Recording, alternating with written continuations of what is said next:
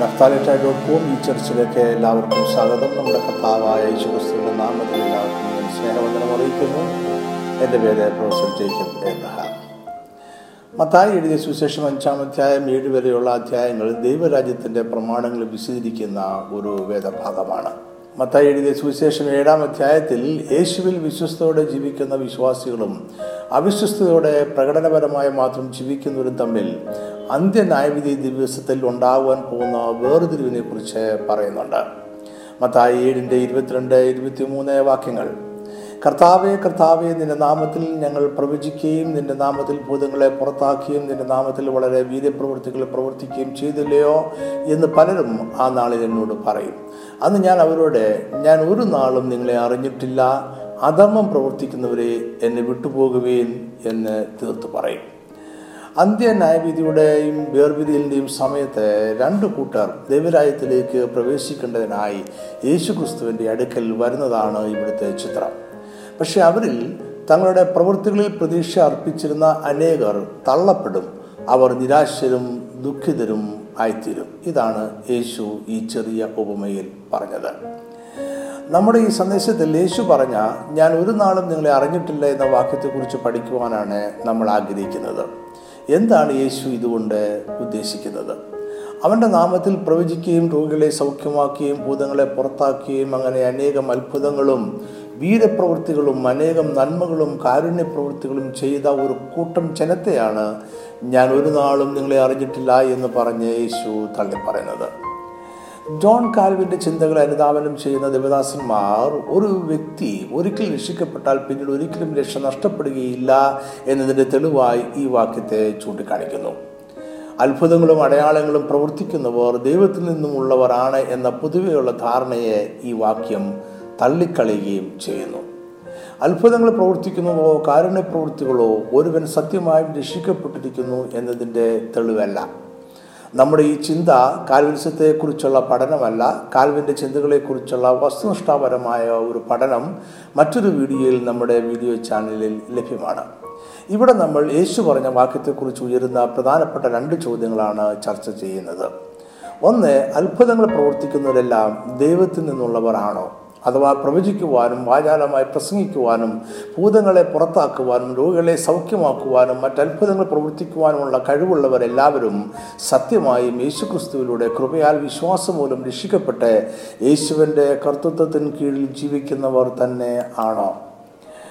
രണ്ടാമത്തെ ചോദ്യം യേശു തള്ളിപ്പറയുന്ന ഇവർ ആരാണ്? യേശുവിന്റെ നാമത്തിൽ അത്ഭുതങ്ങൾ പ്രവർത്തിക്കുവാൻ ഇവർക്ക് എങ്ങനെ കഴിയുന്നു? അവരുടെ ശക്തിയും അധികാരവും ദൈവത്തിൽ നിന്നും വരുന്നതാണോ? നമുക്ക് ഈ രണ്ട് ചോദ്യങ്ങളും വിശദമായി ചർച്ച ചെയ്യാം. മത്തായി ഏഴാം അധ്യായത്തിൽ യേശു യഥാർത്ഥ വിശ്വാസത്തെക്കുറിച്ചും വിശ്വാസത്തിന്റെ വ്യാജ പ്രകടനത്തെക്കുറിച്ചും വിശദമായി സംസാരിക്കുകയാണ്. ഇതിനായി താരതമ്യ പഠന രീതിയാണ് യേശു ഉപയോഗിക്കുന്നത്. അതായത് സാമ്യമുള്ളതും വിപരീതമായതിനെയും കുറിച്ച് പറഞ്ഞ് ആത്മീയ മർമ്മങ്ങളെ വിശദീകരിക്കുകയാണ്. പതിമൂന്ന് പതിനാല് വാക്യങ്ങളിൽ വ്യത്യസ്തങ്ങളായ ലക്ഷ്യങ്ങളിൽ എത്തിച്ചേരുന്ന രണ്ട് വഴികളെക്കുറിച്ച് യേശു പറയുന്നുണ്ട്. ജീവിതത്തിലെ തിരഞ്ഞെടുപ്പുകളെ രണ്ടായി ഭാഗിക്കുകയാണ് യേശു ഇവിടെ ചെയ്യുന്നത്. ഈ വാക്യങ്ങൾ വായിക്കുമ്പോൾ സുവിശേഷ ലഘുലേഖകളിൽ നമ്മൾ കാണുന്ന രണ്ട് വഴികളുടെ ചിത്രം നമ്മുടെ മനസ്സിൽ തെളിഞ്ഞു വരും. എന്നാൽ ഈ ഉപമ വഴികളുടെ വീതിയെക്കുറിച്ചല്ല പറയുന്നത്. രണ്ട് വ്യത്യസ്തങ്ങളായ തിരഞ്ഞെടുപ്പുകൾ നടത്തിയ മനുഷ്യരെക്കുറിച്ചാണ്. ഇവിടെ യേശു രണ്ട് ചിത്രങ്ങളാണ് അവതരിപ്പിക്കുന്നത്. ഒന്ന് വീതിയുള്ള വാതിലും വിശാലമായ വഴിയും അതിലൂടെ അനേകർ യാത്ര ചെയ്യുന്നു. അത് എത്തിച്ചേരുന്നത് നാശത്തിലേക്കാണ്. അതിന്റെ അർത്ഥം വിശാലമായ വഴിയിൽ ധാരാളം യാത്രക്കാരുണ്ട്. അതുകൊണ്ട് വളരെ തിരക്ക് അവിടെയുണ്ട്. ഞെങ്ങി ഞെരുങ്ങി പരസ്പരം ഉന്തിയും തള്ളിയും ഒക്കെയാണ് അവർ മുന്നോട്ട് പോകുന്നത്. അവർ ദൈവത്താൽ തിരഞ്ഞെടുക്കപ്പെട്ടവരോ രക്ഷിക്കപ്പെട്ടവരോ അല്ല. അതുകൊണ്ട് അവരുടെ ചതിയും വഞ്ചനയും കൊലപാതകവും പീഡനവും എല്ലാം ഉണ്ട്. അത് അത്ര സുഖകരമായ വഴി അല്ല. രണ്ടാമത്തെ ചിത്രം ഇടുങ്ങിയ വാതിലും ഞെരുക്കമുള്ള വഴിയുമാണ്. എന്നാൽ ഇതിലൂടെ ചുരുക്കം മനുഷ്യർ മാത്രമേ യാത്ര ചെയ്യുന്നുള്ളൂ. അതുകൊണ്ട് യാതൊരു തിരക്കും ഇവിടെയില്ല. ആരും ആരെയും ഞെക്കി ഞെരുക്കി യാത്ര ചെയ്യുന്നില്ല. ഇവരെല്ലാവരും ദൈവത്താൽ നിത്യജീവനായി തിരഞ്ഞെടുക്കപ്പെട്ടവരാണ്. യേശുവിന്റെ ഏകയാഗത്താലുള്ള വിശ്വാസം മൂലം കൃപയാൽ രക്ഷിക്കപ്പെട്ടവരാണ്. ഇവരിൽ ദുഷ്ടതയോ വഞ്ചനയോ ഇല്ല. അധർമ്മം പ്രവർത്തിക്കുന്നവർ ഇവരിൽ ഇല്ല. അവർ മരുഭൂമിയിലെ ഇസ്രായേൽ ജനത്തെ പോലെ യേശുവിന്റെ കർത്തൃത്വത്തിന് കീഴിൽ ജീവിക്കുന്നു.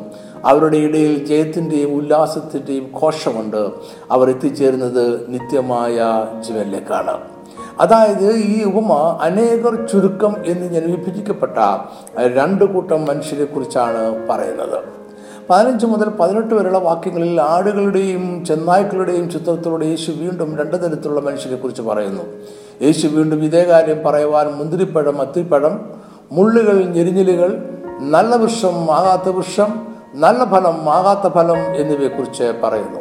ഇതിലൂടെ വ്യത്യസ്തരായ രണ്ട് കൂട്ടരെ അവതരിപ്പിച്ചതിന് ശേഷം എക്കാലത്തും യേശുവിനെ വിശ്വസിക്കുന്നവർ എന്ന് അവകാശപ്പെടുന്നവരുടെ ആത്മീയ അവസ്ഥയെക്കുറിച്ച് യേശു പറയുകയാണ്. അതായത് യേശുവിടെ റോഡുകളെക്കുറിച്ചും മൃഗങ്ങളെക്കുറിച്ചും വൃക്ഷങ്ങളെക്കുറിച്ചും അല്ല പറയുന്നത് യേശു മനുഷ്യരെക്കുറിച്ച് പറയുകയാണ്. ഇതേ ചിന്താരീതി മത്തായി ഏഴാമധ്യായം ഇരുപത്തിരണ്ട് ഇരുപത്തിമൂന്ന് വാക്യത്തിലും യേശു തുടരുകയാണ്. യേശുവിനുള്ള വിശ്വാസത്തെക്കുറിച്ച് വ്യാജമായി പറയുന്ന അനേകരെക്കുറിച്ചും അവനിൽ സത്യമായി വിശ്വസിക്കുന്ന ചുരുക്കം പേരെക്കുറിച്ചുമാണ് ഈ വാക്യങ്ങളിൽ സംസാരിക്കുന്നത്. ഞാൻ ഒരു നാളും നിങ്ങളെ അറിഞ്ഞിട്ടില്ല എന്ന് യേശു പറഞ്ഞ് തള്ളിക്കളയുന്ന പലരും ക്രിസ്തീയ സമൂഹത്തിൽ നിന്നും അകലെ ജീവിക്കുന്നവരല്ല. അവർ യേശുവിന്റെ നാമം അവകാശപ്പെടുന്നുണ്ട്. ഞാൻ ക്രിസ്ത്യാനിയാണ് അല്ലെങ്കിൽ വിശ്വാസിയാണ് എന്ന് അവകാശപ്പെടുന്നതിൽ സന്തോഷമുള്ളവരാണ് ഇവർ. അവരുടെ പ്രവൃത്തികളെല്ലാം യേശുവിന്റെ നാമത്തിലാണ് ചെയ്യുന്നത്. യേശുവിന്റെ നാമത്തിൽ അവർ പ്രാർത്ഥിക്കുകയും രോഗികളെ സൗഖ്യമാക്കുകയും ചെയ്യും. അവർ യേശുവിന്റെ നാമത്തിൽ പ്രസംഗിക്കുകയും പഠിപ്പിക്കുകയും ചെയ്യും. യേശുവിന്റെ നാമത്തിൽ വലിയ മിഷണറി പ്രവർത്തനങ്ങൾ നടത്തുകയും വലിയ പള്ളികൾ സ്ഥാപിക്കുകയും ചെയ്യും. യേശുമായി അടുത്ത ബന്ധമുണ്ട് എന്ന് അവർ അവകാശപ്പെടും. എന്നാൽ യേശു അവരെ ഒരു നാളും അറിഞ്ഞിട്ടില്ല. അധർമ്മം പ്രവർത്തിക്കുന്നവരെന്നാണ് യേശു അവരെ വിളിച്ചത്. ഞാൻ ഒരു നാളും നിങ്ങളെ അറിഞ്ഞിട്ടില്ല എന്ന വാക്കുകൾ പ്രത്യേകം ശ്രദ്ധിക്കുക. യേശു ഇങ്ങനെ പറയുവാനുള്ള കാരണത്തെക്കുറിച്ച് രണ്ട് വിശദീകരണങ്ങൾ ഉണ്ട്. അവർ ഒരിക്കൽ യേശുവിലുള്ള വിശ്വാസം മൂലം രക്ഷിക്കപ്പെട്ടവർ ആയിരുന്നു. എന്നാൽ പിന്നീട് പിന്മാറിപ്പോയി എന്നതാണ് ഒന്നാമത്തെ വിശദീകരണം. രണ്ടാമത്തേത് അവർ ഒരിക്കലും രക്ഷിക്കപ്പെട്ടവരായിരുന്നില്ല. ഒരിക്കലും പരിശുദ്ധാത്മങ്ങൾ വിശദീകരിക്കപ്പെട്ടവരും ആയിരുന്നില്ല എന്നതാണ്. ഒന്നാമത്തത് അർമീനിയൻ ദിവ്യശാസ്ത്രവും രണ്ടാമത്തത് കാൽവിനിസവുമാണ്. എന്നാൽ ഇവരുടെ കഴിഞ്ഞകാല ജീവിതം എന്തുമായിക്കൊള്ളട്ടെ യേശു പറഞ്ഞത് ഞാൻ ഒരു നാളും നിങ്ങളെ അറിഞ്ഞിട്ടില്ല എന്നാണ്. ഈ വാക്യങ്ങളുടെ സിറിയ ഭാഷയിലുള്ള പരിഭാഷയിൽ കർത്താവേ കർത്താവേ എന്നല്ല എന്റെ കർത്താവേ എന്റെ കർത്താവേ എന്നാണ് ഇവർ ന്യായവിധിയുടെ ദിവസം യേശുവിനെ വിളിക്കുന്നത്. അവരുടെ നല്ലതും അസാധാരണവുമായ പ്രവൃത്തികളുടെ ഒരു വലിയ പട്ടിക തന്നെ അവർ യേശുവിന്റെ മുന്നിൽ അവതരിപ്പിക്കുകയാണ്. എന്നാൽ അവരുടെ പ്രവൃത്തികളുടെ ഉത്തരവാദിത്വം യേശു ഏറ്റെടുത്തില്ല. അവൻ അവരെ തള്ളിപ്പറഞ്ഞു. അതിന്റെ അർത്ഥം അവർ ചെയ്തൊന്നും യേശുവിന്റെ സമ്മതത്തോടെയോ അംഗീകാരത്തോടെയോ ശക്തിയോടെ ആയിരുന്നില്ല. എന്നാൽ അവർ ചെയ്തെല്ലാം യേശുവിന്റെ ശക്തിയാലും അധികാരത്താലുമാണ് എന്നും ഈ പ്രവൃത്തികളുടെ അടിസ്ഥാനത്തിൽ ദൈവരാജ്യം കൈവശമാക്കുവാൻ കഴിയും എന്നും അവർ വിശ്വസിച്ചു എന്നതാണ് ഇതിലെ ഖേദകരമായ വസ്തുത. എന്നാൽ യേശു അവരുടെ പ്രവൃത്തികളുടെ നീണ്ട പട്ടിക കെട്ടതിന് ശേഷം അവരെ അധർമ്മം പ്രവർത്തിക്കുന്നവരെ എന്നാണ് വിളിച്ചത്. അതിന്റെ അർത്ഥം അവരുടെ പ്രസിദ്ധമായ പ്രവർത്തനങ്ങളുടെ കാലത്തൊന്നും അവർക്ക് യേശുവുമായി ബന്ധമുണ്ടായിരുന്നില്ല. അവർ ദൈവത്തിന്റെ ആത്മാവിനാൽ വീണ്ടും ജന്മം പ്രാപിച്ചവരായിരുന്നില്ല യേശു അവരെ ഒരു നാളും അറിഞ്ഞിട്ടില്ല എങ്കിൽ അവർ ഒരിക്കലും യേശുവിനുള്ളവർ ആയിരുന്നില്ല. ഇവിടെ ഇതുവരെയും പിന്താങ്ങിക്കൊണ്ട് നടന്നവരെ അവസാന നിമിഷം യേശു തള്ളിപ്പറയല്ല ചെയ്തിരുന്നത്. അവൻ അവരെ ഒരു നാളും അറിഞ്ഞിട്ടില്ല. യേശുവിന് അവരുമായി ഒരിക്കലും ഒരു ബന്ധവും ഉണ്ടായിരുന്നില്ല യേശു തന്റെ ചുറ്റിലും കൂടി നിൽക്കുന്ന യഹൂദന്മാരാണ് ഈ ഉപമ പറയുന്നത് എന്ന് ഓർക്കുക. അവരിൽ അനേകർ യേശുവിന്റെ പ്രവൃത്തികളിലും പഠിപ്പിക്കലുകളിലും താല്പര്യം പ്രകടിപ്പിക്കുകയും അവനെ കർത്താവ് എന്ന് വിളിക്കുകയും ചെയ്യുന്നുണ്ടായിരുന്നു.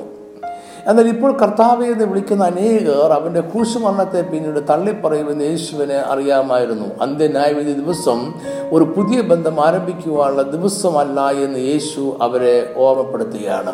ഈ ഭൂമിയിൽ ചെയ്ത അത്ഭുതങ്ങളുടെയോ നല്ല പ്രവൃത്തികളുടെയോ അടിസ്ഥാനത്തിൽ അന്ന് യേശുവുമായി ഒരു ബന്ധം ആരംഭിക്കുവാൻ കഴിയുകയില്ല ന്യായവിധി ദിവസം രക്ഷിക്കപ്പെടുവാനുള്ള ദിവസമല്ല ഇപ്പോഴാകുന്നു സുപ്രസാദ കാലം ഇപ്പോഴാകുന്നു രക്ഷാ ദിവസം സത്യവിശ്വാസികൾ നല്ല ഫലം കായ്ക്കുന്ന നല്ല വൃക്ഷങ്ങളാണ്. അവർ യേശു എന്ന ശ്രേഷ്ഠ ഇടയിലേക്ക് എപ്പോഴും നോക്കുന്ന ആശ്രയിക്കുന്ന അവനിൽ വിശ്വസിക്കുന്ന നല്ല ആടുകളാണ്. യേശുവിൽ നിന്നുമാണ് തങ്ങൾക്ക് രക്ഷയും നീതികരണവും നിത്യജീവനും ലഭിക്കുന്നത് എന്ന് അവർ വിശ്വസിക്കുന്നു. ഇവർ മാത്രമേ ദൈവരാജ്യത്തിൽ പ്രവേശിക്കുകയുള്ളൂ.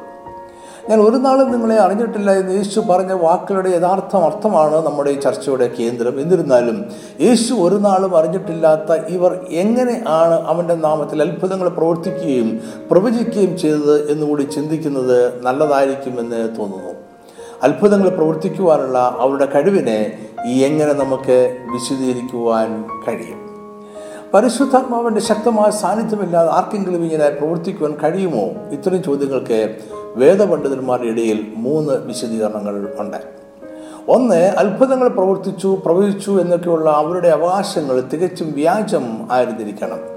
പ്രവചനങ്ങളും ഭൂതങ്ങളെ പുറത്താക്കലും എല്ലാം കൃത്രിമമായി ക്രമീകരിച്ചത് ആയിരിക്കണം. ഇവയെല്ലാം ഒരു പ്രസംഗകന്റെ പ്രശസ്തിക്ക് വേണ്ടി അതിസൂക്ഷ്മമായി ക്രമീകരിക്കാവുന്നതാണ് എന്നതാണ് യാഥാർത്ഥ്യം.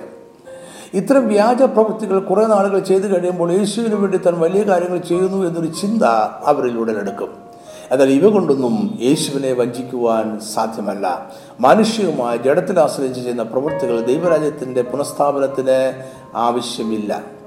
രണ്ടാമത്തെ വിശദീകരണം ചില അത്ഭുതങ്ങളും പ്രവചനവും സാത്താന്റെ സൈന്യത്തിന്റെ ശക്തിയാൽ നടക്കുന്നവയാണ് എന്നതാണ്. ദുഷ്ടാത്മ സേനകൾ ശക്തരാണ്. അവർക്ക് ഭൗതിക മണ്ഡലത്തെ അവരുടെ ലക്ഷ്യപ്രാപ്തിക്കായി ഉപയോഗിക്കുവാനുള്ള ശക്തിയുണ്ട്. സാത്താൻ യോബിനെ ഇടിമിന്നൽ കൊടുങ്കാറ്റ് രോഗം എന്നിവയാൽ ബാധിച്ചത് ഓർക്കുക. പുറപ്പാട് പുസ്തകം ഏഴാം അധ്യായത്തിൽ ദൈവത്തിന്റെ ശക്തിയാൽ മോശ ചെയ്ത അത്ഭുത പ്രവൃത്തികൾ മിശ്രൈമിലെ മന്ത്രവാദികൾ അനുകരിച്ചതും നമുക്കറിയാവുന്ന കാര്യങ്ങളാണ്. പുതിയ നിയമത്തിൽ അപ്പോസ്റ്റൽ പ്രവർത്തികൾ പതിമൂന്ന് ആറിൽ യേശു എന്നു പേരുള്ള യഹൂദനായ കള്ളപ്രവാചകനായ ഒരു വിദ്വാനെ കുറിച്ച് പറയുന്നുണ്ട്. അപ്പോസല പ്രവൃത്തിയിൽ പത്തൊമ്പതാം അധ്യായം പതിമൂന്ന് പതിനാല് വാക്യങ്ങളിൽ ദേശാന്തരികളായി മന്ത്രവാദികളായി നടന്നിരുന്ന യഹൂദ പുരോഹിതന്മാരിൽ മുഖ്യനായിരുന്ന സ്കേവ എന്ന വ്യക്തിയുടെ ഏഴ് പുത്രന്മാരെ കുറിച്ച് നമ്മൾ വായിക്കുന്നു. ഇവർ യേശുവിന്റെ നാമത്തിൽ ഭൂതങ്ങളെ പുറത്താക്കുവാൻ ശ്രമിക്കുന്നുണ്ട്. മത്തായി ഇരുപത്തിനാലിന്റെ ഇരുപത്തിനാലിൽ കഴിയുമെങ്കിൽ വൃതന്മാരെയും തെറ്റിപ്പാനായി അന്ത്യനാളുകളിൽ കള്ളക്രിസ്തുക്കളും കള്ളപ്രവാചകന്മാരും എഴുന്നേൽക്കുമെന്നും അവർ അടയാളങ്ങളും അത്ഭുതങ്ങളും കാണിക്കുമെന്നും യേശു നമുക്ക് മുന്നറിയിപ്പ് നൽകുന്നുണ്ട്. അതായത് എല്ലാ അത്ഭുതങ്ങളും യേശുവിൽ നിന്നും വരുന്നതല്ല. അത്ഭുതങ്ങൾ പ്രവർത്തിക്കുന്നവരെല്ലാം രക്ഷിക്കപ്പെട്ടവരായിരിക്കണമെന്നില്ല. ഇന്ന് യേശുവിന്റെ നാമത്തിൽ അത്ഭുതങ്ങൾ പ്രവർത്തിക്കുന്നു എന്നും ഭൂതങ്ങളെ പുറത്താക്കുന്നുവെന്നും അവകാശപ്പെടുന്നവർ അനേകരുണ്ട് എങ്കിലും അവരിൽ ചിലരെങ്കിലും സാത്താന്റെ ആത്മാവിനാൽ പ്രവർത്തിക്കുന്നവർ ആയിരിക്കാം. യേശു അവരെ അധർമ്മം പ്രവർത്തിക്കുന്നവരെ എന്നാണ് വിളിച്ചത്. കാരണം അധർമ്മത്തിന്റെ ആത്മാവാണ് അവർക്ക് പിന്നിൽ പ്രവർത്തിക്കുന്നത്. മൂന്നാമതായി ദൈവം ചില അവസരങ്ങളിൽ തന്റെ ഹിതം ഭൂമിയിൽ നടപ്പാക്കേണ്ടതിനായി അവിശ്വാസികളെയും ജാതിയരെ പോലും ഉപയോഗിച്ചിട്ടുണ്ട്. അവരിലൂടെ അത്ഭുതങ്ങൾ പ്രവർത്തിച്ചിട്ടുണ്ട്. പേർഷ്യൻ രാജാവായ കോരസ് ഇതിന് നല്ലൊരു ഉദാഹരണമാണ്. യഹൂദന്മാരെ എഴുപത് വർഷങ്ങളുടെ പ്രവാസത്തിൽ നിന്നും സ്വന്തം ദേശത്തിലേക്ക് മടങ്ങിപ്പോവാനും എരിശിലേമിൽ ദൈവാലയം പണിയുവാനും അനുവാദം കൊടുത്ത ജാതീയനായ രാജാവാണ് അദ്ദേഹം.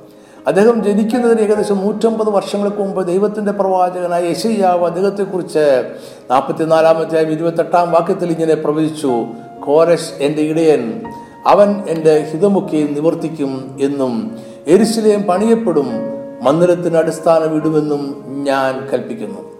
യശയാവ് നാൽപ്പത്തഞ്ചിന്റെ ഒന്നിൽ അഭിഷിക്തനായ കോരേശ് എന്നാണ് അദ്ദേഹത്തെ ദൈവം വിളിക്കുന്നത്. പഴയ നിയമത്തിൽ ദൈവത്തിന്റെ ജനമായി ഇസ്രയേലിന് വെളിയിൽ ഒരു മനുഷ്യനെ അഭിഷിക്തൻ എന്ന് വിളിക്കുന്നത് ഇവിടെ മാത്രമാണ്.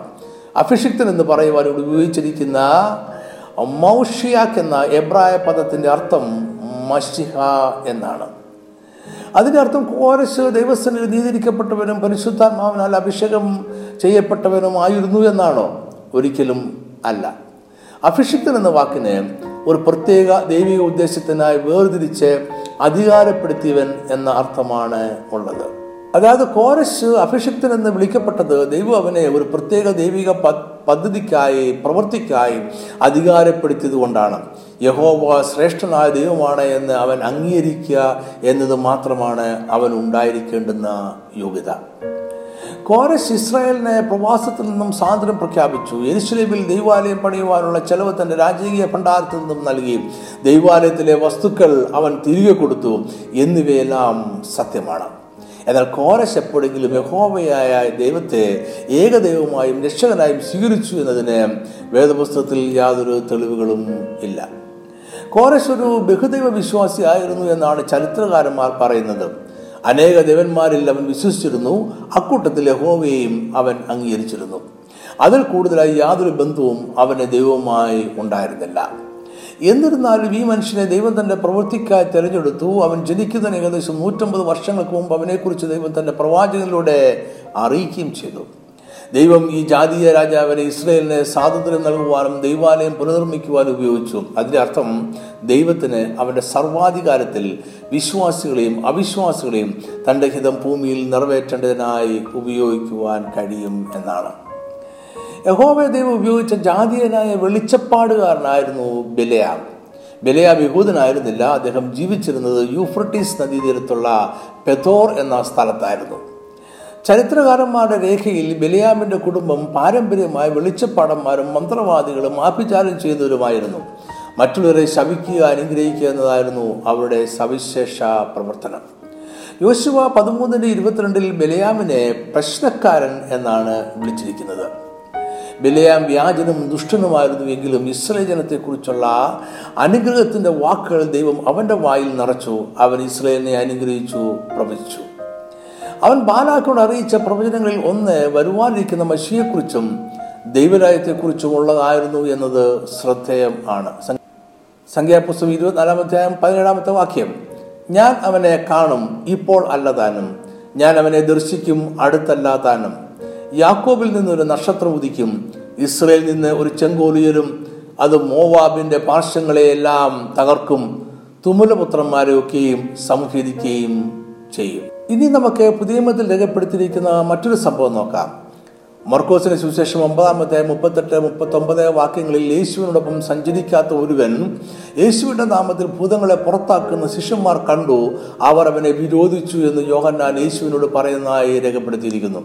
എന്നാൽ യേശു ആകട്ടെ അവനെ വിരോധിക്കരുത് എന്ന് കൽപ്പിച്ചു. അതിനുള്ള കാരണവും യേശു പറയുന്നുണ്ട് എന്റെ നാമത്തിൽ ഒരു വീരപ്രവൃത്തി ചെയ്തിട്ട് വേഗത്തിൽ എന്നെ ദുഷിച്ചു പറയുവാൻ കഴിയുന്നവൻ ആരുമില്ല. നമുക്ക് പ്രതികൂലമല്ലാത്തവൻ നമുക്ക് അനുകൂലമല്ലോ. യേശുവിന്റെ നാമത്തിൽ ഭൂതങ്ങളെ പുറത്താക്കിയിരുന്ന വ്യക്തിക്ക് യേശു മഷികയും രക്ഷകനുമാണ് എന്ന വിശ്വാസം ഉണ്ടായിരുന്നോ എന്ന് നമുക്ക് അറിഞ്ഞുകൂടാ. യേശുവിൽ വിശ്വസിക്കുകയും രക്ഷ സ്വന്തമാക്കുകയും യേശുവിന്റെ കർത്തൃത്വത്തെ അംഗീകരിക്കുകയും ചെയ്തിരുന്നുവോ എന്നൊന്നും ഇവിടെ പറയുന്നില്ല. അതുപോലെ തന്നെ അവൻ യേശുവിലൂടെയുള്ള രക്ഷ പ്രാപിച്ചിരുന്നില്ല എന്നും നമുക്ക് പറയുവാൻ കഴിയുകയില്ല. എന്നാൽ യേശുവിന്റെ സന്ദേശം ഇതാണ്. ഒരുവൻ യേശുവിന്റെ നാമത്തിൽ പ്രവചിക്കുകയും അത്ഭുതങ്ങൾ പ്രവർത്തിക്കുകയും ഭൂതങ്ങളെ പുറത്താക്കുകയും നല്ല പ്രവൃത്തികൾ ചെയ്യുകയും ചെയ്യുന്നുവെങ്കിൽ നമ്മളവനെ വിരോധിക്കരുത്. സ്വതന്ത്രമായി പ്രവർത്തിച്ചതിന്റെ പേരിൽ യേശുവിനെ പ്രശംസിക്കുകയോ കുറ്റപ്പെടുത്തുകയോ ചെയ്തില്ല. അവനെ വിരോധിക്കരുത് എന്ന് കൽപ്പിക്കുക മാത്രം ചെയ്തു. നമ്മുടേതല്ലാത്ത ക്രിസ്തീയ കൂട്ടായ്മകളുടെ പ്രവർത്തനങ്ങളെ നമ്മൾ എങ്ങനെ കാണണം എന്നുള്ളതിനുള്ള വ്യക്തമായ നിർദ്ദേശമാണിത്. നമ്മൾ ദൈവജനം മനസ്സിലാക്കിയതനുസരിച്ചായിരിക്കില്ല അവർ എപ്പോഴും എല്ലാ കാര്യങ്ങളും ചെയ്യുന്നത്. എങ്കിലും യേശുവിന്റെ നാമത്തിൽ നമ്മൾ ചെയ്യുന്ന അതേ പ്രവൃത്തികൾ ചെയ്യുന്ന മറ്റുള്ളവരെ നമ്മൾ ശത്രുക്കളായല്ല മിത്രങ്ങളായാണ് കരുതേണ്ടത്. യേശുവിനെ രക്ഷകരായി സ്വീകരിച്ചിട്ടില്ലാത്തവരെയും ദൈവിക പദ്ധതിയുടെ നിവൃത്തിക്കായി ഉപയോഗിക്കുമെന്നതിന്റെ ഏറ്റവും നല്ല ഉദാഹരണമാണ് ഇസ്കുരേത്യ യൂത. അവൻ യേശുവിന്റെ പന്ത്രണ്ട് ശിഷ്യന്മാരിൽ ഒരുവനായിരുന്നു. മത്തായി പത്താം അധ്യായത്തിൽ ഒരു ഹ്രസ്വകാല പരിശീലനത്തിനായി യേശു ശിഷ്യന്മാരെ സമീപത്തുള്ള ഗ്രാമങ്ങളിലേക്ക് അയക്കുന്നതായി നമ്മൾ വായിക്കുന്നുണ്ട്. ഒന്നാമത്തെ വാക്യം പറയുന്നു യേശു പന്ത്രണ്ട് ശിഷ്യന്മാരെയും അടുക്കിൽ വിളിച്ചു. അശുദ്ധാത്മാക്കളെ പുറത്താക്കുവാനും സകലവിധ ദീനവും വ്യാധിയും പൊറുപ്പിപ്പാനും അവർക്ക് അധികാരം കൊടുത്തു. രണ്ടാമത്തെ വാക്യം മുതൽ പന്ത്രണ്ട് ശിഷ്യന്മാരുടെയും പേരുകൾ രേഖപ്പെടുത്തിയിട്ടുണ്ട്. ലൂക്കോസിന് സുശേഷം ആറാം അധ്യായം പതിമൂന്നിൽ പന്ത്രണ്ട് പേരെയും തിരഞ്ഞെടുത്തു അവർക്ക് അപ്പോസ്റ്റലന്മാർ എന്ന പേർ വിളിച്ചു എന്ന് പറഞ്ഞിരിക്കുന്നു. മർക്കോസ് മൂന്നിന്റെ പതിനാല് പതിനഞ്ച് വാക്യങ്ങളിൽ നമ്മൾ വായിക്കുന്നത് ഇങ്ങനെയാണ് അവൻ തന്നോടുകൂടി ഇരുപ്പാനും പ്രസംഗിക്കേണ്ടതിന് അയപ്പാനും ഭൂതങ്ങളെ പുറത്താക്കേണ്ടതിന് അധികാരം ഉണ്ടാകുവാനും പന്തിരുവരെ നിയമിച്ചു. മത്തായ പത്തിന്റെ നാലിൽ ശിഷ്യന്മാരെ പട്ടികയിൽ യേശുവിനെ കാണിച്ചു കൊടുത്ത ഇസ്കുരുത്യ യൂത എന്ന് പറഞ്ഞിരിക്കുന്നു. ഇവരെ പന്ത്രണ്ട് പേരെയും യേശു കൽപ്പിച്ച് അയച്ചു. മത്തായി പത്ത് ഏഴ് എട്ട് വാക്യങ്ങൾ. നിങ്ങൾ പോകുമ്പോൾ സ്വർഗരാജ്യം സമീപിച്ചിരിക്കുന്നു എന്ന് ഘോഷിപ്പീൻ. രോഗികളെ സൗഖ്യമാക്കുവീൻ മരിച്ചവരെ ഉയർപ്പിപ്പീൻ. കുഷ്ഠരോഗികളെ ശുദ്ധമാക്കുവീൻ. ഭൂതങ്ങളെ പുറത്താക്കുവീൻ സൗജന്യമായി നിങ്ങൾക്ക് ലഭിച്ചു സൗജന്യമായി കൊടുപ്പീൻ. ഇവിടെ ഇസ്കുരത്യ യൂതയ്ക്കും സ്വർഗരാജ്യം പ്രസംഗിക്കുവാനും രോഗികളെ സൗഖ്യമാക്കുവാനും മരിച്ച രോഗിപ്പിപ്പാനും കുഷ്ഠരോഗികളെ ശുദ്ധമാക്കുവാനും ഭൂതങ്ങളെ പുറത്താക്കുവാനുള്ള അധികാരം ലഭിച്ചു എന്ന് വേണം ന്യായമായും നമ്മൾ കരുതുവാൻ. യൂത ഇവയെല്ലാം ചെയ്തിരുന്നു എന്നും കരുതുന്നതിൽ യാതൊരു തെറ്റുമല്ല. എന്നാൽ അന്ത്യത്തിൽ അവരൊരാകാത്ത വൃക്ഷമായി ആകാത്ത ഫലം കായ്ച്ചു അധർമ്മം പ്രവർത്തിച്ചു. യൂത ഒരിക്കലും യേശുവിന്റെ ഒരു യഥാർത്ഥ ശിഷ്യനായിരുന്നില്ല. അവൻ വഞ്ചകനും നാശയോഗ്യനായവനുമായിരുന്നു. യജമാനൻ വളർത്തി പരിപാലിച്ചുവെങ്കിലും ആകാത്ത ഫലം കായ്ച്ച വൃക്ഷം പോലെയായിരുന്നു അവൻ. എന്നിട്ടും യേശു അവനെ അത്ഭുതങ്ങളെ പ്രവർത്തിക്കുവാൻ അധികാരം കൊടുത്തു. അത് യേശുവിന്റെ മഹത്വം വെളിപ്പെടുവാൻ വേണ്ടിയും ദൈവത്തിന്റെ ഹിതം നിവർത്തിക്കേണ്ടതിനായും ആയിരുന്നു. യേശുവിന്റെ നാമത്തിൽ ചെയ്യുന്ന അത്ഭുതങ്ങൾ ഒരു മനുഷ്യനിലൂടെയുള്ള യേശുവിന്റെ ശക്തിയുടെ പ്രകടനമാണ്. രോഗസൗഖ്യവും പ്രവചനങ്ങളും എല്ലാം അത് പ്രവർത്തിക്കുന്ന വ്യക്തിയുടെ കഴിവല്ല മറിച്ച് യേശുവിന്റെ ശക്തിയുടെ പ്രകടനം മാത്രമാണ്. അത്ഭുതങ്ങൾക്ക് അവരുടെ ആത്മീയവും സാൻമാർഗികവുമായ അവസ്ഥയുമായി ബന്ധമുണ്ടായിരിക്കണമെന്നില്ല. മനുഷ്യരുടെ കഴിവുകൾ ഉപയോഗിക്കുവാൻ എപ്പോഴും ദൈവത്തിന് സർവാധികാരമുണ്ട്. ഒരു വ്യക്തിയെ രക്ഷിക്കുന്ന ശക്തി ദൈവത്തിന്റെ സ്വന്തമാണ്. അത് അവൻ തിരഞ്ഞെടുക്കുന്ന ആരിലൂടെയും പ്രവർത്തിപ്പിക്കുവാൻ ദൈവത്തിന് കഴിയും. യേശുക്രിസ്തു അനേകം ഉപമകളിലൂടെ അന്ത്യന്യായവിധിയെക്കുറിച്ചും നടക്കുവാനിരിക്കുന്ന വേർതിരിവിനെക്കുറിച്ചും പറഞ്ഞിട്ടുണ്ട്. മത്തായി പതിമൂന്നാമധ്യായം ഇരുപത്തിനാല് മുതൽ മുപ്പത് വരെയുള്ള വേദഭാഗത്ത് യേശു ഗോതമ്പിന്റെയും കളകളുടെയും ഉപമ പറയുന്നുണ്ട്. ഇവിടെ അന്ത്യനാളിൽ സംഭവിക്കാനിരിക്കുന്ന വേർതിരിവിനെക്കുറിച്ചും ദുഷ്ടന്മാർക്ക് ലഭിക്കാനിരിക്കുന്ന ശിക്ഷയെക്കുറിച്ചും യേശു പറയുന്നു. ഗോതമ്പും കളയും ഒരുപോലെ കൊയ്ത്തോളം വയലിൽ വളരുകയാണ്. എന്നാൽ കൊയ്ത്തിന്റെ ദിവസം വരുമ്പോൾ ഗോതമ്പ് കളപ്പുരയിൽ ശേഖരിച്ചു വെക്കുവാനും കളകളെ തീയിലിട്ട് ചുട്ടുകളയുവാനും യജമാനം കൽപ്പിക്കും. അതായത് വേർതിരിവിന്റെയും ന്യായവിധിയുടെയും ദിവസം വരും നിശ്ചയം തന്നെ. യോഹനാസ്നാപകനും വേർതിരിവിന്റെ ദിവസത്തെക്കുറിച്ച് പറഞ്ഞിട്ടുണ്ട്. മത്തായി മൂന്നിന്റെ പന്ത്രണ്ട് വീശുമുറം അവന്റെ കയ്യിലുണ്ട്. അവൻ കളത്തെ മുറ്റും എടുപ്പാക്കി ഗോതമ്പ് കളപ്പുറിൽ കുട്ടിവെക്കുകയും പതിർക്കെടാത്ത തീയിലിട്ട് ചുട്ടുകളയുകയും ചെയ്യും. പ്രവാചകന്മാരിൽ അതിശ്രേഷ്ഠനായ യോഗനാശ്നാവൻ പറയുന്നു ഗോതമ്പിന്റെയും പതിരിന്റെയും വേർതിരിക്കുവാനുള്ള വീശുമുറം അവന്റെ കയ്യിൽ ഇല്ല. മനുഷ്യരെ ന്യായം വിധിക്കുവാനുള്ള അധികാരം അവനില്ല. വീശുമുറം യേശുവിന്റെ കയ്യിലാണുള്ളത്.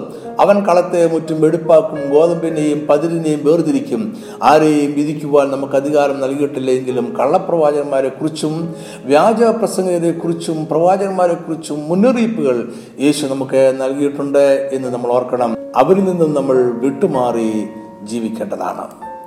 ക്രിസ്ത്യാനികൾ എന്ന് വ്യാജമായി അവകാശപ്പെടുന്നവരെ കുറിച്ചുള്ള ഉപമയാണ് നമ്മുടെ സന്ദേശത്തിന്റെ വിഷയം എന്നത് ഓർക്കുന്നുണ്ടല്ലോ. അന്ധന്യായവിധിയുടെയും വേർതിരിവിന്റെയും ദിവസം കർത്താവേ കർത്താവേ നിന്റെ നാമത്തിൽ ഞങ്ങൾ പ്രവചിക്കുകയും നിന്റെ നാമത്തിൽ ബോധങ്ങളെ പുറത്താക്കുകയും നിന്റെ നാമത്തിൽ വളരെ വീരപ്രവൃത്തികൾ പ്രവർത്തിക്കുകയും ചെയ്തില്ലയോ എന്ന് പലരും യേശുവിനോട് പറയും. ഈ വ്യക്തികൾ രക്ഷയ്ക്കായി അവർ ചെയ്ത പ്രവൃത്തികളിലാണ് ആശ്രയിക്കുന്നത്. ഏകരക്ഷകനും രക്ഷയുമായ യേശുക്രിസ്തുവിലല്ല അവരുടെ പ്രത്യാശ. നമ്മുടെ ഇടയിൽ വിശാലമായ വഴിയിലൂടെ യാത്ര ചെയ്യുന്ന ഇതുപോലെയുള്ള അനേകരുണ്ട്. മതഭക്തരായി ഇവർ പ്രവചിക്കുകയും അത്ഭുതങ്ങൾ പ്രവർത്തിക്കുകയും ചെയ്യുന്നുണ്ടെങ്കിലും യേശു അവരെ വിളിച്ചത് അധർമ്മം പ്രവർത്തിക്കുന്നവരെ എന്നാണ്. ഇത്രമാത്രം അത്ഭുതങ്ങൾ യേശുവിന്റെ നാമത്തിൽ പ്രവർത്തിച്ചിട്ടും അവർക്ക് ദൈവരായത്തിൽ പ്രവേശനം നിഷേധിക്കപ്പെടുന്നത് ദുഃഖകരം തന്നെയാണ്. എവിടെയാണ് ഇവർക്ക് തെറ്റുപറ്റിയത്? യേശുവുമായി ആരും ബന്ധവുമില്ലാതെയാണ് ഇവർ യേശുവിന്റെ നാമത്തിൽ അത്ഭുതങ്ങൾ പ്രവർത്തിച്ചുകൊണ്ടിരുന്നത്. ഇന്ന് ഭൂമിയിൽ നടക്കുന്ന മതപരമായ അനേകം നല്ല പ്രവൃത്തികളുടെ യഥാർത്ഥ അവസ്ഥ ഇതാണ്. അവയെല്ലാം യേശുവിന്റെ നാമത്തിലാണ് ചെയ്യുന്നത്. എന്നാൽ യേശുവിന് അതുമായി യാതൊരു ബന്ധവുമില്ല. യേശു ഇത്തരം പ്രവൃത്തികളെ അറിയുന്നതേ ഇല്ല. ഇനി നമുക്ക് സന്ദേശത്തിന്റെ അവസാന ഭാഗത്തേക്കും കേന്ദ്ര ബിന്ദുവിലേക്കും പ്രവേശിക്കാം. ഞാൻ ഒരു നാളും നിങ്ങളെ അറിഞ്ഞിട്ടില്ല എന്ന് യേശുവിന്റെ വാക്കുകൾക്ക് സാധാരണയായി നമ്മൾ മനസ്സിലാക്കുന്നതിനേക്കാളും ആഴമേറിയ അർത്ഥമുണ്ട്. ഈ ഭൂമിയിൽ നടക്കുന്നതെല്ലാം യേശു അറിയുന്നു എന്ന അർത്ഥത്തിൽ അല്ല ഈ വാക്കുകൾ ഉപയോഗിച്ചിരിക്കുന്നത്. ദൈവം സർവജ്ഞാനിയാണ്. യാതൊന്നും അവന്റെ ദൃഷ്ടിക്ക് മറിഞ്ഞിരിക്കുന്നില്ല. അതുകൊണ്ട് മതത്തിന്റെ മറവിൽ വ്യാജമായി പ്രവചിക്കുകയും അത്ഭുതങ്ങൾ പ്രവർത്തിക്കുകയും ചെയ്തവരെയെല്ലാം ദൈവത്തിന്റെ സർവജ്ഞാനത്തിൽ അവനറിയാം. അവരുടെ പ്രമാണങ്ങളും ലക്ഷ്യങ്ങളും കാഴ്ചപ്പാടുകളും എല്ലാം ദൈവത്തിന് അറിയാം. ഇനി നമുക്ക് യേശു പറഞ്ഞ ചെറിയ ഉപമയിലെ ഞാൻ ഒരു നാളും നിങ്ങളെ അറിഞ്ഞിട്ടില്ല എന്ന വാക്യത്തിന്റെ ശരിയായ അർത്ഥത്തിലേക്ക് വരാം. അറിയുക എന്നതിന്റെ ഗ്രീക്ക് മൂലഭാഷയിലെ പദം ജിനോസ്കോ എന്നതാണ്. ഈ വാക്കിൽ പറയുന്ന അറിവ് രണ്ട് വ്യക്തികൾ തമ്മിലുള്ള ഗാഠമായ ബന്ധത്തിന്റെ അടിസ്ഥാനത്തിലുള്ള അറിവിനെ കുറിച്ചാണ് അറിവ് മുന്നറിവ് എന്നീ പദങ്ങൾ വേദപുസ്തകത്തിൽ ഉപയോഗിക്കപ്പെടുന്നത് സാധാരണയായി നമ്മൾ മനസ്സിലാക്കുന്ന അർത്ഥത്തിനേക്കാൾ ആഴമായ അർത്ഥത്തിലാണ്. ഒരു വ്യക്തിയുമായുള്ള ആഴമായ ഒരു ബന്ധത്തെയാണ് ഈ വാക്കുകൾ സൂചിപ്പിക്കുന്നത്. ഭർത്താവും ഭാര്യയും തമ്മിലുള്ള ഗാഠമായ ബന്ധത്തെ കാണിക്കുവാൻ ഈ വാക്കുകൾ വേദപുസ്തകത്തിൽ അനേക സ്ഥലങ്ങളിൽ ഉപയോഗിച്ചിട്ടുണ്ട്. അതിന് സമാനമായ ഒരു ആത്മീയ ബന്ധത്തെക്കുറിച്ചാണ് യേശു ഇവിടെ പറയുന്നത്. അതായത് അധർമ്മം പ്രവർത്തിച്ചിരുന്ന ഇവരെക്കുറിച്ച് അറിവുണ്ടായിരുന്നു എന്നതിനേക്കാൾ അവരുമായി ഗാഠമായ ഒരു ബന്ധം ഇല്ലായിരുന്നു എന്നതാണ് യേശു ഉദ്ദേശിച്ചത്. അതിന്റെ അർത്ഥം വെറും ഒരു അറിവല്ല. യേശുവുമായുള്ള ഗാഠമായ ആഴത്തിലുള്ള ഒരു ബന്ധം ദൈവരാജ്യം കൈവശമാക്കേണ്ടതിനായി നമുക്ക് ആവശ്യമുണ്ട്. ഈ ബന്ധം നമ്മളിൽ നിന്നും പുറപ്പെടുന്നതോ നമ്മൾ പ്രവൃത്തികളാൽ മനഃപൂർവമായി സൃഷ്ടിക്കുന്നതോ അല്ല. തിരഞ്ഞെടുക്കപ്പെടുന്നവരിലേക്ക് യേശുവിൽ നിന്നും പുറപ്പെട്ടു വരുന്ന ബന്ധമാണിത്. യേശുവാണ് ഈ ബന്ധത്തിന്റെ ആരംഭവും പരിപാലകനും ലക്ഷ്യവും. നമുക്ക് ഈ ബന്ധം കൃപയാലും കൃപയാൽ മാത്രവും ലഭിക്കുന്നു. പൂർണ മനസ്സോടെ അതിനെ സ്വീകരിക്കുക എന്നത് മാത്രമാണ് നമ്മുടെ കടമ. യേശുവിന്റെ ഉപമയിൽ നിന്ന് നമ്മൾ പഠിക്കുന്ന ഈ പാഠം അത്ഭുതങ്ങൾ പ്രവർത്തിക്കുന്നവർക്ക് മാത്രം ബാധകമായ ഒരു സത്യമല്ല. ഇത് എല്ലാ ക്രൈസ്തവ വിശ്വാസികൾക്കും ബാധകമാണ്. ദൈവരാജ്യത്തിൽ പ്രവേശിക്കുവാൻ ക്രിസ്ത്യാനി എന്ന പേര് മാത്രം പോരാ രാജാവിന് നമ്മളോട് ഗാഠമായ ഒരു ബന്ധം ഉണ്ടായിരിക്കണം. ക്രൈസ്തവ ലോകത്ത് വ്യാജമായി പ്രവചിക്കുന്നവരും അത്ഭുതങ്ങൾ പ്രവർത്തിക്കുന്നവരും മാത്രമല്ല ഉള്ളത്. വ്യാജ ക്രിസ്ത്യാനികളും വ്യാജ ക്രിസ്തീയ കൂട്ടങ്ങളുമുണ്ട്. യേശു അവരുടെ കർത്താവ് അഥവാ യജമാനരല്ല. യേശുവിന്റെ ഒരിക്കലായ ഏകയാഗത്തിലൂടെ തങ്ങളുടെ പാപങ്ങൾ ക്ഷമിക്കപ്പെട്ടിരിക്കുന്നു എന്ന് അവർ ഹൃദയം കൊണ്ട് വിശ്വസിക്കുന്നില്ല. അവർ പള്ളികളിലോ സഭായോഗങ്ങളിലോ ക്രമമായി പോകുന്നവർ ആയിരിക്കാം. എന്നാൽ അവർ യഥാർത്ഥ വിശ്വാസികൾ അല്ല. ഒരു വ്യക്തി ഏകപക്ഷീയമായി കർത്താവെ കർത്താവെ എന്ന് വിളിക്കുന്നത് കൊണ്ട് ഒരു ബന്ധം ജനിക്കുന്നില്ല. രണ്ടാമത്തെ വ്യക്തി അത് സ്വീകരിച്ചുകൊണ്ട് മകനെ മകളെ എന്ന് തിരിച്ചു വിളിക്കണം. ഇവിടെയാണ് യേശുവിനെ അറിയുക യേശു നമ്മളെ അറിയുക എന്നത് പൂർണമാകുന്നത്. യേശുവിനെ നമ്മളെ അറിയാമോ? യേശുവുമായി നമുക്ക് ആഴത്തിലുള്ള ഒരു ബന്ധമുണ്ടോ എന്നതാണ് പ്രധാനപ്പെട്ട ചോദ്യം. ഈ ചോദ്യം നമ്മൾ സ്വയം ചോദിക്കണം. യേശുവിനോടും ചോദിക്കണം. കർത്താവെ നിനക്ക് എന്നോട് ഗാഠമായ ഒരു ബന്ധമുണ്ടോ? ഒരു അരക്ഷിതാവസ്ഥ നമുക്ക് അനുഭവപ്പെടുന്നുണ്ട് എങ്കിൽ യേശുവുമായുള്ള ബന്ധം പുനർക്രമീകരിക്കുവാൻ നമ്മൾ ശ്രമിക്കണം. യേശു വീണ്ടും വേഗം വരുന്നു. ദൈവം നിങ്ങളെല്ലാവരെയും സംബന്ധമായി അനുഗ്രഹിക്കട്ടെ. ആമേൻ.